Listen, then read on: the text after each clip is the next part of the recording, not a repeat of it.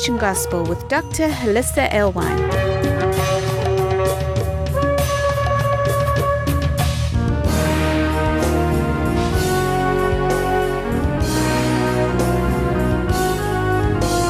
Join us around our Shabbat dining table as we explore the Torah portion. Okay, everybody, Shabbat Shalom. The Greater Exodus. We want to talk about the Greater Exodus. And we'll just start off with the Torah portion this week as a, a jumping off place. And so this little excerpt out of Ki and, and the thing to remember about Ki is that it starts with when you go out. This is a little bit farther down in the Torah portion, but it starts out when you go out. And it's so that when you go out to war, the pronoun there is in the singular, like Israel is considered one people. And that's the thing to remember about your identity. If you were identifying as a member of the house of Israel, if you're a descendant of Abraham, whether through pedigree or through faith, if you identify with the house of Israel, then you're one people. And you need to consider that when you go out. Because if part of the people, again, began committing abominations and worshiping idols from other lands, then it's going to infect and affect everyone else who goes out. Uh, so you have to be very single minded when you go in and out, especially as you're passing in and out of the land of Israel, but when you're waging war with an enemy. You have to remain very single minded. But here's, here's what I wanted to read it says in Deuteronomy 23 3, it says, No Ammonite or Moabite shall enter the assembly of the Lord, and none of their descendants, even to the tenth generation, shall enter the assembly of the Lord, because they did not meet you with food and water on the way when you came out of Egypt, and because and because they hired against you Bilam the son of Beor from Petor of Mesopotamia to curse you. Nevertheless, the Lord your God was not willing to listen to Bilam. But the Lord your God turned the curse into a blessing for you because the Lord your God loves you you shall never seek their peace or their prosperity all your days. So you can see that the Holy One has a very low opinion of sorcery. He also has a very low opinion of trying to curse people who were blessed. And I think this is why that we have, you know, at least two cautions in scripture. Be careful about reviling angelic majesties, because even though it's not um, blaspheming the Holy One you know particularly personally if he's the one who appointed them to their places in essence you are kind of cursing him. You're trying to cast out his will when he says no that's what i have put in place for that place.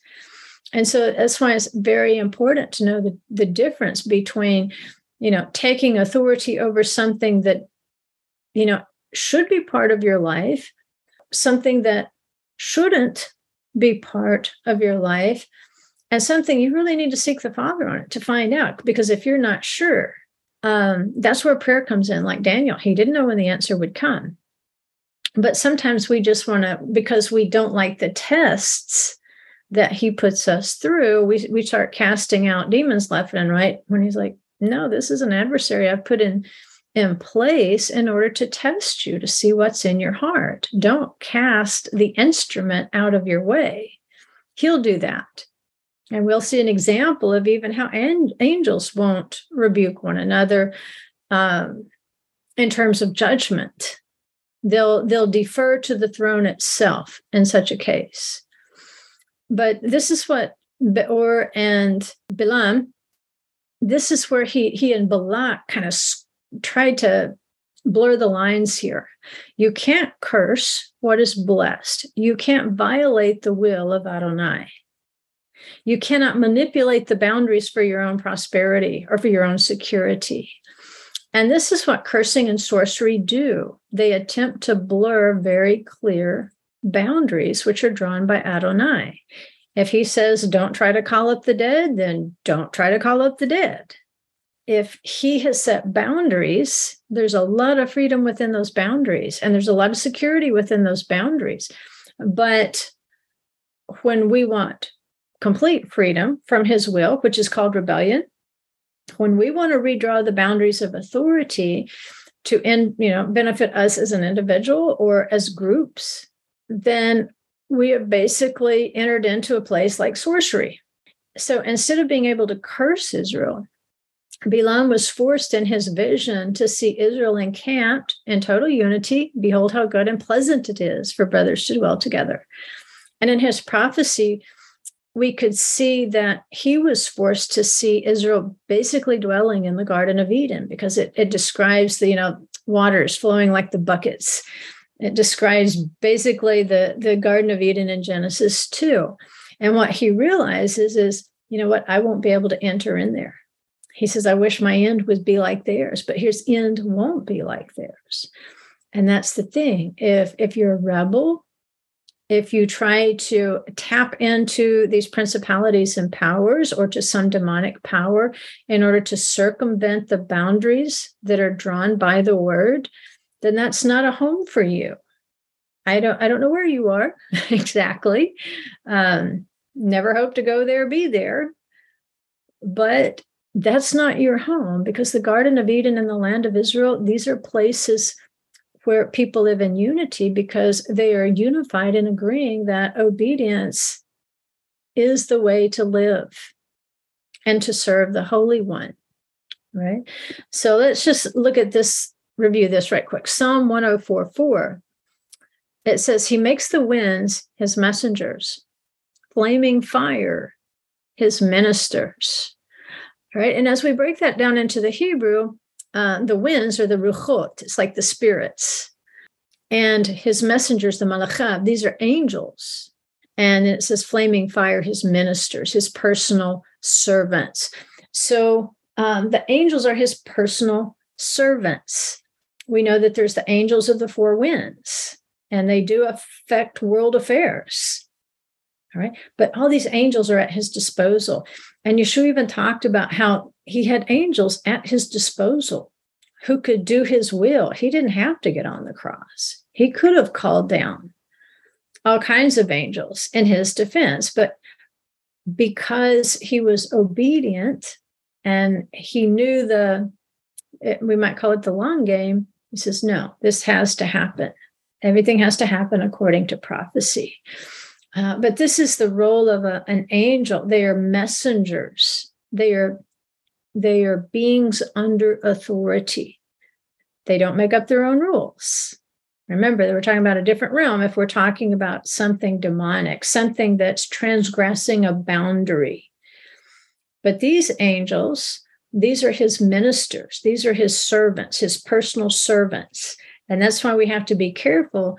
We might think we're rebuking a demon, but if it's just something, an obstacle in our way, um, some unanticipated problem, it doesn't follow that it's always a demon.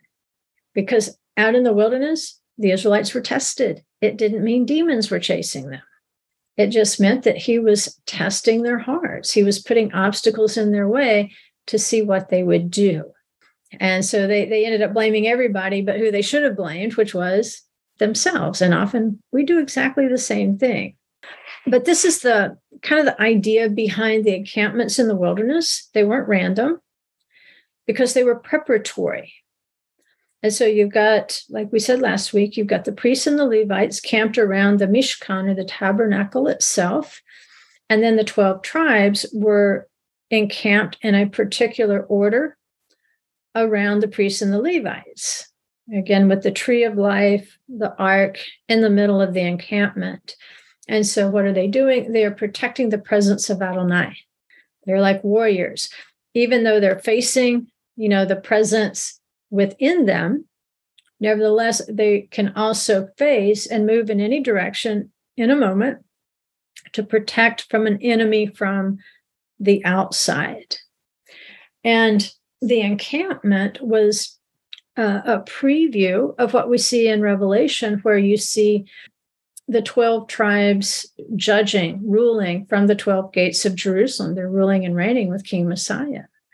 And so, what we're looking for, um, you know, and had they remained obedient, it, it, would be a different story at this point. It, it would have been a much shorter story than what we have. But this is the longer story. Nevertheless, That's the prophecy looking forward. So there's a, a really beautiful restoration coming. And that's going to be um, Israel functioning as a nation of priests, helping to judge with King Messiah from the 12 gates of Jerusalem. There's a restoration to that original calling. And so, out in these nations of exile, the, the tribes of Israel are being prepared to judge in the coming kingdom. And the, the beauty of that is that Israel is learning the languages, learning um, the history, the geography, the customs. They're going to know everything about these nations where they've been scattered. So, as they are called into that righteous nation to judge, as the nations come up, those who were left who didn't go up against Jerusalem, battling King Messiah in that millennial reign, the hard cases will go up to Jerusalem for judgment. And so, when they come up for judgment, they will be able to engage people uh, from those 12 tribes, resurrected people from those 12 tribes who are very familiar with the culture of the nation from where they've come. So that's helpful. Uh, so, as the nations in that way, and sometimes through judgment, that's how we learn. And so they're going to come up to learn the Torah and the word of Adonai from Jerusalem. And we can look at Acts 2. They're going to be uh, able to be instructed in a known tongue. Even though Hebrew might be our native language, it might be our pure language.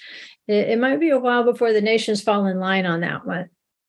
But the, before all this can happen, the footstu- footsteps of Messiah are going to have to shake loose some principalities and powers.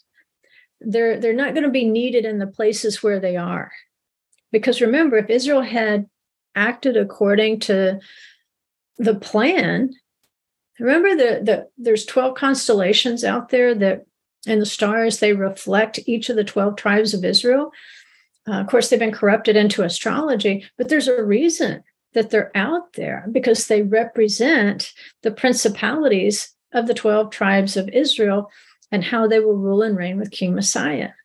In order for that to come to pass, for Israel to take that position again, then there's going to have to be other principalities and powers that have been appointed interim to, they're going to have to be shaken out of their places in order for Israel to arise. So when Israel arises with their Messiah, according to that wilderness encampment calling, the understanding is they're going back to Jerusalem and they're going to dwell there in Jerusalem. They're going to judge at those 12 gates. And that's in Revelation 21 12 and uh, also verse 21.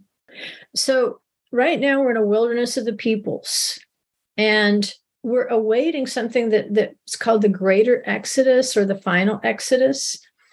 And it's a little bit different from the first exodus from Egypt, but we can learn from the pattern Let's look at Deuteronomy 4:33 right here. Has any people heard the voice of God speaking from the midst of the fire as you have heard it and survived? Or has a God tried to go to take for himself a nation from within another nation by trials, by signs and wonders, and by war, and by a mighty hand, and by an outstretched arm, and by great terrors, as the Lord your God did for you in Egypt before your eyes? To you it was shown that you might know that the Lord, He is God. There is no other besides Him. See, these, these plagues had to occur in Egypt. Those principalities and powers uh, that Israel were living under in Egypt, they had to be shaken out of their places in order to release an entire nation. In order to gather which you know apparently it, at least at the time of the straw incident they were scattered all over egypt trying to find enough straw. And so th- they still had to be gathered in order to to walk out in the exodus. So that was a great thing preceded by great signs wonders and miracles just like you're seeing in the book of revelation in order to instru- extract an entire nation from all these other nations, then those principalities and powers are going to have to be shaken. Remember, we're not struggling against flesh and blood. And that's that's just the end result. That's what we see with the physical eye. But see, the, the principalities and powers over them also have to be shaken out of their places. Once they're shaken out of the place, then the the physical people we see, the the political leaders, you know, the the military leaders, the economic leaders, all of those, once you shake their principality and power in the heavenlies, then they lose their lose their place and their space below. And that's so that you might know who is Lord over them. He is God. There's none other besides him. And that, that gives us the clue, though. These princes, they will rule over particular territory. And often these territories will go to war with one another. They're a little bit rowdy in that respect. Uh, we're going to attribute that to the human beings. and yet, typically what you see, even if a nation is defeated and deported, they tend to be scattered out. But you never see an entire nation maintained. You don't see an entire people group taken out of another people group. It's it's unheard of. It's unprecedented. And who could follow that? usually you just have a change of kingdom, a change of regime, a change of government. One is set down and one is set up. But this is remarkable. An entire nation was taken out of another one. And because it is so unprecedented that he could take out an entire nation intact, is called the greater exodus where you know it says in scripture we're not even going to call to mind the first one because yeah, that was spectacular. He took an entire nation out of Egypt. But what about when he takes an entire nation out of every nation on earth? That's noteworthy. That's a little more memorable. Um, so uh, it's it's actually mentioned three times. It's mentioned in Deuteronomy 4:20, 1 Kings 8:51, and Jeremiah 11:4. But remember, we're looking at Egypt as the pattern. That's the important thing. Egypt is the pattern, and Egypt is referred to as an iron furnace.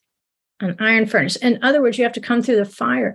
So it's not as if there weren't problems with the nation of Israel in Egypt. They had fallen, you know, as Ezekiel says, into horrible idolatry. So at first, there had to be a refining fire there. Were they willing to leave behind their idols? were they willing to accept um, that the Lord, He is God, there is no other besides Him? Because if not, they're not going to put the blood on the doorpost. They're happy where they are with the gods of Egypt and serving the princes in that principality of Egypt. And so, first, there's a furnace. They have to pass through a fire to even be prepared to go on this greater or this first Exodus and it's called the Wilderness of Egypt. Here's a, here's a couple references. It says, um, "Which I commanded your forefathers on that day that I brought them out of the land of Egypt from the iron furnace, saying, Listen to my voice and do according to all that I command you.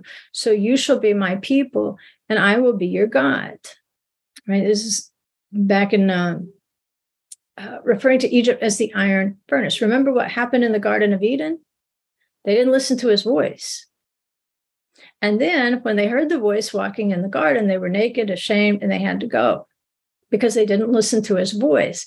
So again, Egypt is the iron furnace. It's like a preparatory step. Am I going to be able to go back into the garden because I've learned how to listen to his voice?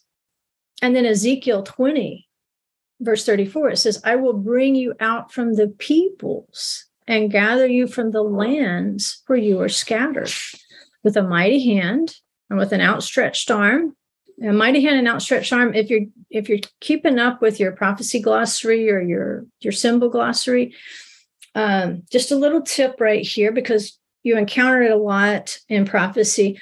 The hand is something he does in the short term. The outstretched arm is something he does in the long term. So when he says, I, I, I brought you out with a mighty hand and an outstretched arm, there was an immediacy. I brought you out of Egypt. But the outstretched arm tells you that there will be a greater exodus. There will be an Egypt in the future that he brings the people out of, according to that pattern. And so, did Israel come out with a mighty hand? They did. But he's also going to bring us out with an outstretched arm. Because that's, remember, that's the long term, right? If you're keeping your glossary, your journal, that's something to put in there. It's, it's valuable.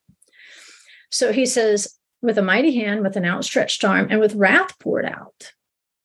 Okay, remember it's, it's the wrath of the Lamb. And I will bring you into the wilderness of the peoples, and there I will enter into judgment with you face to face.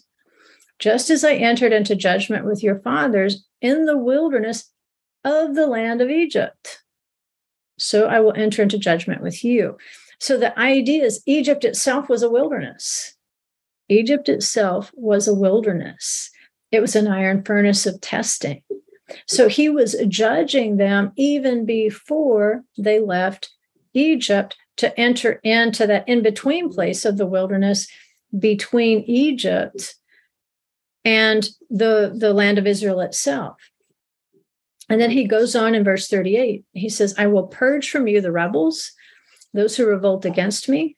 I will bring them out of the land where they reside, but they will not enter the land of Israel. So you will know that I am the Lord. Now that's troubling because there are people who can actually make it out of Egypt, just like with the first Exodus. They knew enough to put the salvation blood on their door. But once they got into the wilderness and he truly started testing their hearts, then they fell in the wilderness. And he says, you know what? I'm going to find the rebels and the revolters. The rebels and the revolters don't always show their colors right off the bat. They have a sense of self preservation. Even an animal has a sense of self preservation. So it's, it's not hugely higher, right? But nevertheless, they can go through the this wilderness of the land of Egypt, enter into judgment there. Past that judgment, he will take you out into that in between place where he's basically gathering you together to take you into the, the land of promise, which remember was only 11 days away, according to plan A. So it's just a little interim period. In fact, if you look at it, it's like the distance between the Feast of Trumpets, which is coming up really soon, and the day after Yom Kippur. Remember, Yom Kippur is 10 days after the Feast of Trumpets. And remember, at the, the closing of the gates on Yom Kippur, that's when the decrees are sealed. So, see, had they made it to the closing of the gates of Yom Kippur, is one way of looking at it, they would have entered in the land the next day. And they could have got set up, started building their, their Sukkot, getting ready for Sukkot. Right. So in the spring, there's a kind of a, a, a view of it it could have just been an 11. You, you could have had a Sukkot pretty much when you left Egypt 11 days later. But instead, it took him 40 years. So there's two levels of judgment. He's going to judge you where you are among the peoples, and then he's going to bring you out from the peoples. But if you show your colors as a rebel and a revolter and a complainer and a griper, then he's like, no, you're not ready. Let's wait for the second resurrection, bud. You know, there's plenty of graves in the wilderness. Okay. There were lots of graves in Egypt, but you made it this far, right? So it doesn't mean you're not saved. It just means your soul is not prepared for that, that higher realm of ruling and reigning with King Messiah at that point. Right. So there's an incredible refining fire that's taking place right now in the wilderness of the peoples, in our Egypts. But the good news is this has to happen because it's preparing us to journey home. I think with the internet, it's given us so many opportunities to reveal who we are because it lets so many words out into the, the ether or whatever you want to call it. Whether they're written words, or whether they're spoken words like this, all kinds of words can go out there. And so he's giving us an opportunity to speak the good news, to speak his word, to say things it is written, to be an encouragement to others, to give a, a, a great testimony to others, or to enter into gossip, to enter into complaining, to enter into wrath, to enter into discouragement. He says, Okay, I'm going to contend with you where you are. And he is. He's testing us right now to see what kind of words we'll say about him and say what about one another. But there's going to be a rescue out of these nations. What we don't want to do is be rescued out of our nations. And as he gathers us during that 10 day period, either, you know, I, I think there's one in the spring based on the message to the the first three assemblies of Revelation that he says, you know, don't despair. Some of you are going to be thrown into prison for 10 days to be tested. I think there might be a, a 10 day test in the spring feasts, but I think it's simply a mirror again of what's going to happen in the fall, which we're more familiar with that 10 day period between the Feast of Trumpets and Yom Kippur. Just like make sure you repent. If you're not prepared for the Feast of Trumpets, you've got 10 days to get it right because what happens on the 11th, you're ready to cross over. So we've got a miracle here.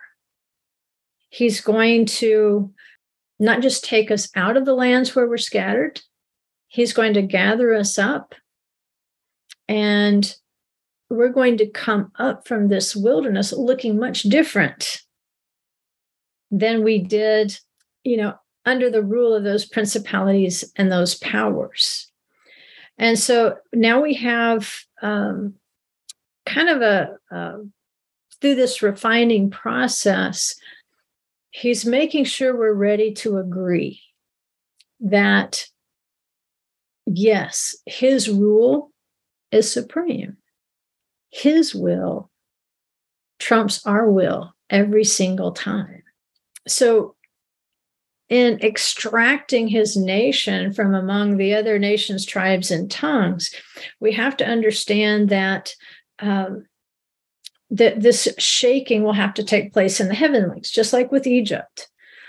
Uh, except this time, there will be powers and principalities shaken all over the face of the earth because his people are scattered over the face of the earth. So it's not just the gods uh, and the princes of Egypt that have to be shaken. He has to shake the entire thing. And you get that when you read the book of Revelation, when he talks about, you know, the, the planetary and some of the astral wonders that are taking place. We have to look up and say, hey, wait a minute, it's more than just what we've seen on the evening news.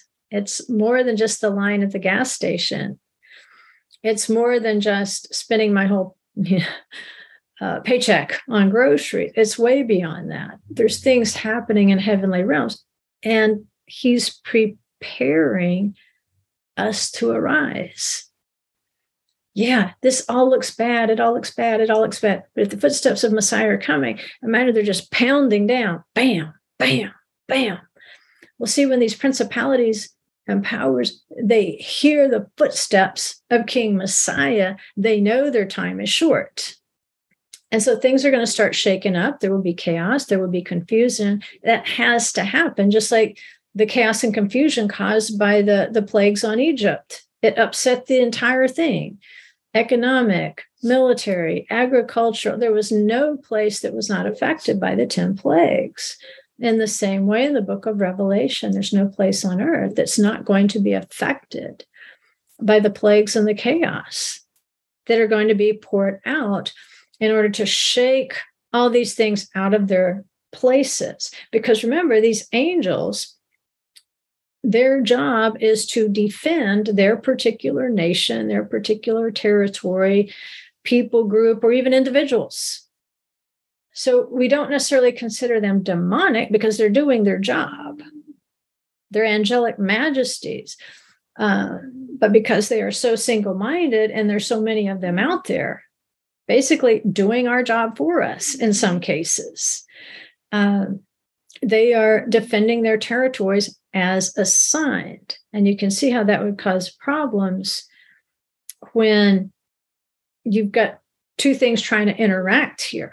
And that's again, don't rebuke every obstacle, pray about it. Make sure um, that you're appealing to the throne if you're having issues. Um, a Satan is not always a Satan with a capital S. Satan in Hebrew merely means adversary, something that stands in your way. And so if there's just an obstacle in your way, consider why it's there. In fact, did you put it there? Did your actions, are these just consequences? Are they just natural consequences? There's no angelic majesty, there's no demon, there's no devil, there's no Satan, there's no horns, there's no tail. These are just the consequences of our actions or the consequences of living in a fallen world. It's entropy, it's creation groaning. And so it's not necessarily your fault, but it's not necessarily a demon's fault either. It's not necessarily an angel's fault. We don't know that because we can't see into that realm. So we need to be very careful and do like Daniel, you know, pray and wait, pray and wait, pray and wait. Because often what we perceive as an adversary is just an angel doing its assigned task. It's just like you know with with policemen we may not always like the fact that they're out there writing tickets when we drive 90 down the interstate well why you want to hate on the policeman that's his job that's what he was appointed to do and so maybe that's just the consequences of driving 90 in a 70 mile per hour zone you don't necessarily have to bind and take authority over the policeman and cast him out we, we have to exercise a little bit of good sense. And right here is the reason why. It's in, in uh, Jude 1 8 through 10. He says, Yet in the same way, these people also dreaming, dreaming. I'm not sure why the dreaming. I, would like to look into that. Uh, they defile the flesh, reject authority, and speak abusively of angelic majesties. But Michael, Michael, the archangel, when he disputed with the devil and argued about the body of Moses, did not dare pronounce against him an abusive judgment, but said, The Lord rebuke you. These people disparage all the things that they do not understand. That's the key. Don't disparage things you don't understand. Just wait. Defer to the throne. Because you see, what the death angel is doing here is his job. It's his job when somebody passes away to go take care of that soul, take care of that body, make sure the body, you know, um, pretty much descends down into the dirt it was taken from, transport the soul. All, you know, I don't understand. I've never been dead and I'm not volunteering to find out. But there are tasks, uh, there are chores to be done as it concerns when a human being passes away. And there are particular majesties that are in charge of that process. Well, in the case of Moses, Moses was a special case.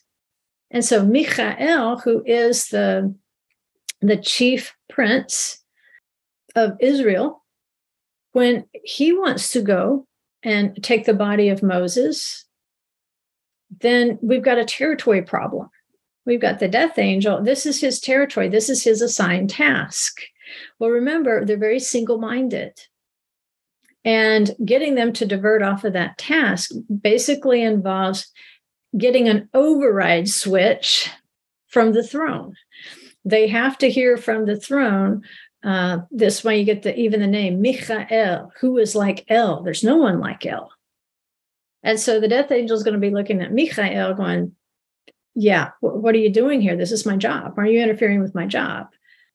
And so the, apparently they're arguing about the body of Moses, but Jude points out, Michael, even as he argues with him and says, This is a special case, he doesn't judge the angel.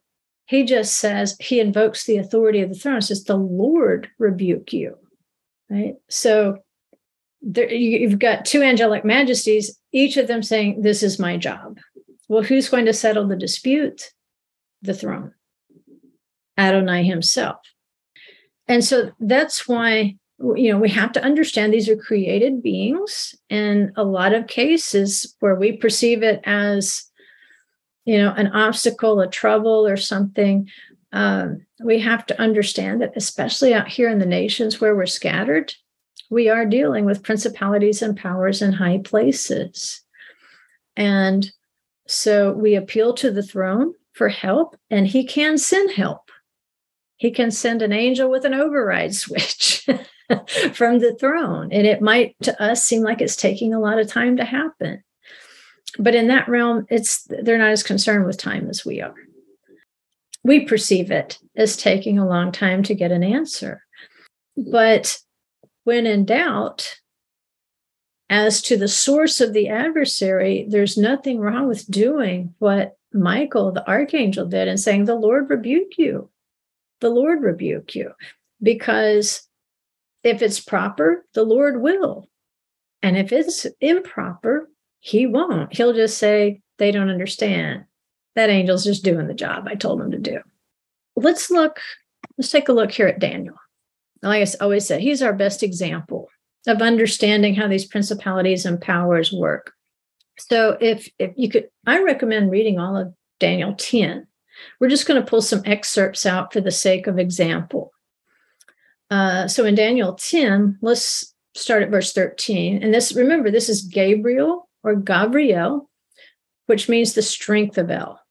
It says, But the prince of the kingdom of Persia was standing in my way for 21 days. Then behold, Michael, one of the chief princes, came to help me. For I had been left there with the kings of Persia.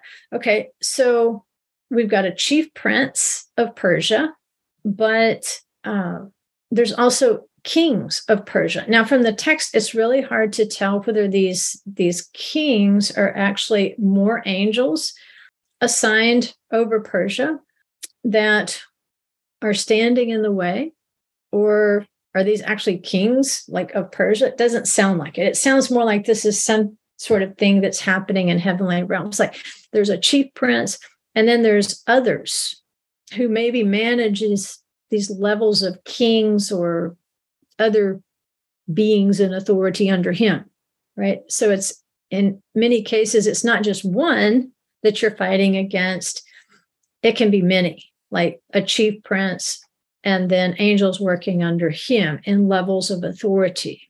And then he said, then Gabriel said, Do you understand why I came to you? But I shall now return to fight against the prince of Persia. So I am leaving, and behold, the prince of Greece is about to come. So not only did he have to kind of fight through the prince of Persia and the princes of Persia to get the message through to Daniel, a Daniel, a message that Daniel is going to record, and a message that the prince of Persia nor the kings of Persia want to hear. Because remember, they're single minded. Persia is their interest. That's their one thing they do. They take care of Persia. And at this point, Daniel is living in Persia, which was the second beast empire. So the angels bringing the message, the end of this beast empire is about to arrive. And then Greece, the third beast empire, is going to arise. Well, the prince of Greece is going to be thrilled, but the prince and the kings of Persia, they're not going to be thrilled. And so uh, Gabriel's basically saying, Yeah, now I got to fight my way back because they don't want this message to get out. Their whole goal is uphold, strengthen, take care of Persia. If the prince of Greece comes, then Persia will suffer. And then uh, skipping on down, uh, he says, However, I will tell you what is recorded in, in the writing of truth. Yet there is no one who stands firmly with me against these forces except Michael, Michael, your prince. Right. So Gabriel's primary role, obviously, he's a messenger. And he has a lot to do with the with regime change. But he points out that the he had to have Michael to break this message through to Daniel because Michael is uh, the prince over Israel. And therefore, Israelites are the personal concern of Michael. He says, Michael is your prince. Even though Daniel, you are in, you know, the Persian Empire. Nevertheless, the Holy One is concerned about you. And he says, Michael, your prince. and help me with this because Michael is obligated to act on your behalf if the answer from the throne to your prayer is positive. We've got angels that have names. And like we said last week, the, the names of the angels will reflect a particular attribute of Elohim. And it, it'll reflect their unique mission, like Gabriel, the strength. Um, when you talk about, you know, dealing with principalities and powers and regime changes and so forth, you would have to be a very strong person or angel. I don't know if an angel is a person or not, but it's not a people, it's an angel. But Michael, who is like El, that reflects the uniqueness that he is the creator, and none of these angelic beings can compare to him because they are created as awesome as they are, as majestic as they are, because see, he puts a little bit of his majesty on them, like a, a sheriff gives a deputy a badge. Uh, and people often want to worship the angel. And they're like, no, don't do that. I'm just a reflection of, of what's coming to you from the throne. That just reflects who I am and the message I brought to you. Don't worship me. Uh, but th- they're pretty awesome if you can perceive one of these beings from the other realm. So we've got the Prince of Persia, and he's going to fight against the strength of Gabriel, but he has to relinquish dominion over Israel to Michael because Michael is their prince. Even though Daniel is in captivity, Michael is still his prince. Right? Okay, Daniel 12, this helps. Now, at that time, Michael, Michael, the great prince, who stands guard over the sons of your people will arise, and there will be a time of distress such as never occurred since there was a nation until that time. And at that time, your people, everyone who is found written in the book, will be rescued. And many of those who sleep in the dust of the ground will awake, these to everlasting life, but the others to disgrace and everlasting contempt. So now we see more clearly how the prince Michael, the great prince, his assigned duty is to stand guard over the house of Israel. When this great prince Michael arises, it will be at the time of the footsteps of Messiah. And so when this great prince arises, that means Israel is arising. When we see the powers and the principalities of the air shaken, which, you know, all we see on earth is the resulting chaos on earth among the nations. That as one of the things I said, they turn foamy. It's just like the sea when the when there's a, a storm coming in and it, you know, it's just throwing up foam on the beach. Well, the nations right now are foamy. They're in turmoil they're angry, they're restless, they're scared, and it's just more foam and more foam and more foam. And but this is also a sign that Michael, the great prince, is arising with the footsteps of Messiah, who's just banging these things loose. And as more and more plagues are loosed upon the earth, more and more these principalities and powers there will realize that their time is short. And that once the house of Israel awakens, like uh, Daniel's being told here, everyone who is found written in the book will be rescued.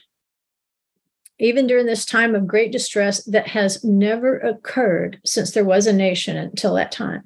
And so he talks about the resurrection of the dead. Those who sleep in the dust of the ground will awake, these to everlasting life, but the others to disgrace and everlasting contempt at the time that the house of Israel arises, they can retake their prophetic roles as ruling and reigning and judging with King Messiah.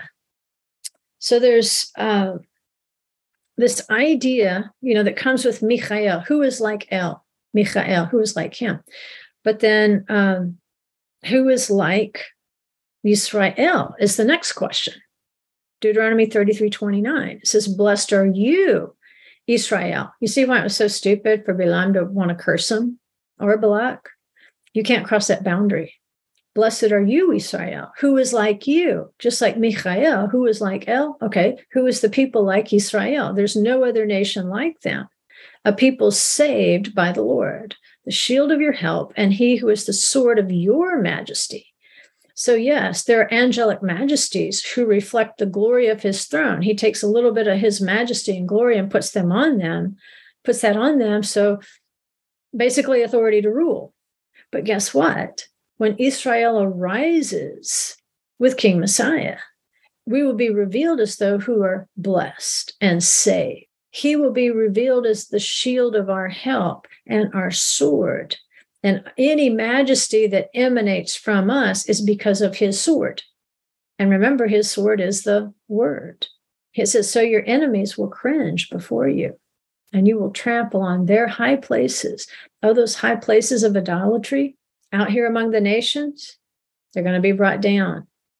But this is a people who know better than to try to bring appointed principalities and powers or even demons back in to the land of Israel because it's a place and a people under personal supervision. See, it's just like who was like El, who was like Israel, who was like you, like Israel, a prince without. Right? We go, we got Michael the prince, but look at Israel arising as the prince of El and having this sword and having this majesty because they were people saved and prepared to take that place. And that's why we have to be so prepared. If he's refining us now, let him refine. If we feel like we're in the iron furnace right now, let him iron us out because we don't want to make it out to the wilderness. We, we want to be refined through the wilderness of the, the peoples in Egypt, but we don't want him to take us out of Egypt and say, wait a minute, the gathering process takes 10 to 11 days. Let's not miss the boat here. Let's not get out there and in during those 11 days start being, you know, complainers and rebellers and revolters and those sorts of things. He irons us once and he's going to iron us twice. And if we'll, we'll let ourselves be ironed by this iron furnace, then we can go up to the land and be described just like here in Deuteronomy 33 29. Let's take a look at another scripture here. Well, a couple of them. Deuteronomy 4:19 and Deuteronomy 4:39. This is the warning. Beware not to lift up your eyes to the heaven and see the sun and the moon and the stars and all the host of heaven, and be drawn away and worship them and serve them, those which the Lord your God has allotted to all the peoples under the whole heaven. And then he says, Know therefore today and take it to your heart that the Lord, He is God in heaven above and on the earth below. There is no other. So, yes, the sun, the moon, and the stars, they represent principalities and powers that are appointed by the Holy One. And these are allotted to the peoples for their protection to keep the earth alive. Otherwise, we'd fall upon each other and just kill each other, like in the days of Noah, would wipe each other out. We're doing a pretty good job anyway at any rate, we we can't look to those principalities and powers as a source of security. That's why we say don't lean on the world systems for security, for healing, for security, for economic security, uh, for social security. don't look to those world systems. These things are allotted to all the peoples under heaven you can live in those nations and you can live with those systems, but you shouldn't be drawn away to worship and serve them. You have to rem- remember where your citizenship is. Those things are allotted to the nations, but remember, you're under his personal supervision and he has a place prepared for you, which he personally supervises. Why in the world would you look to the systems of the world? Why in the world? That was dumb. Why would you look to those systems of the world instead of to Him for your security, for your safety, for your growth, for your fulfillment, for your sense of purpose? So the sun, the moon, and the stars represent these rulers, but they're not to be worshiped. They're only created.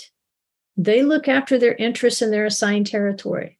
So as you see these battles going on below, understand how great the battles are in the heavenlies as they're working these things out. Just allow Messiah to start shaking these things before he actually appears. He's shaking up these assigned territories because they're not going to be needed. I don't know if they there will still be some. You know, there's really only the 12 constellations that represent the tribes. There might be more than that. I don't know that it's worthwhile, at least for me, to look any more into it than that, other than to prepare. We have to we have to remember where our citizenship is. We can't take gods that we did not know. That and when we say no in Hebrew, like da'at, it's experiential love, it's sacrificial love, it's relational love. And so our experience with these principalities and powers, it's not that. We don't have that relationship to them. They're never to be worshiped. Our sacrifices are for the sake of the Lord. He is God in heaven above and on the earth below. There is no other. And if we turn to these other entities, if we see their systems as the source and the solution to all problems, then that's going to be a problem. Because, see, what we should be proclaiming is the good news among the nations. Why are we out here among the nations? Just to hide and wait until King Messiah comes or we see Michael the Prince arise? No, we're out here among the nations to proclaim the good news.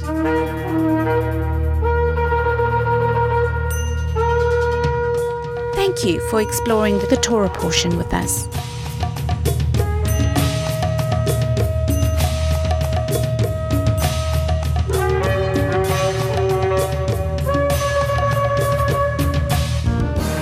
Information on this ministry, go to thecreationgospel.com. You can find links there for our newsletter, books, workbooks, Facebook, and our YouTube channel.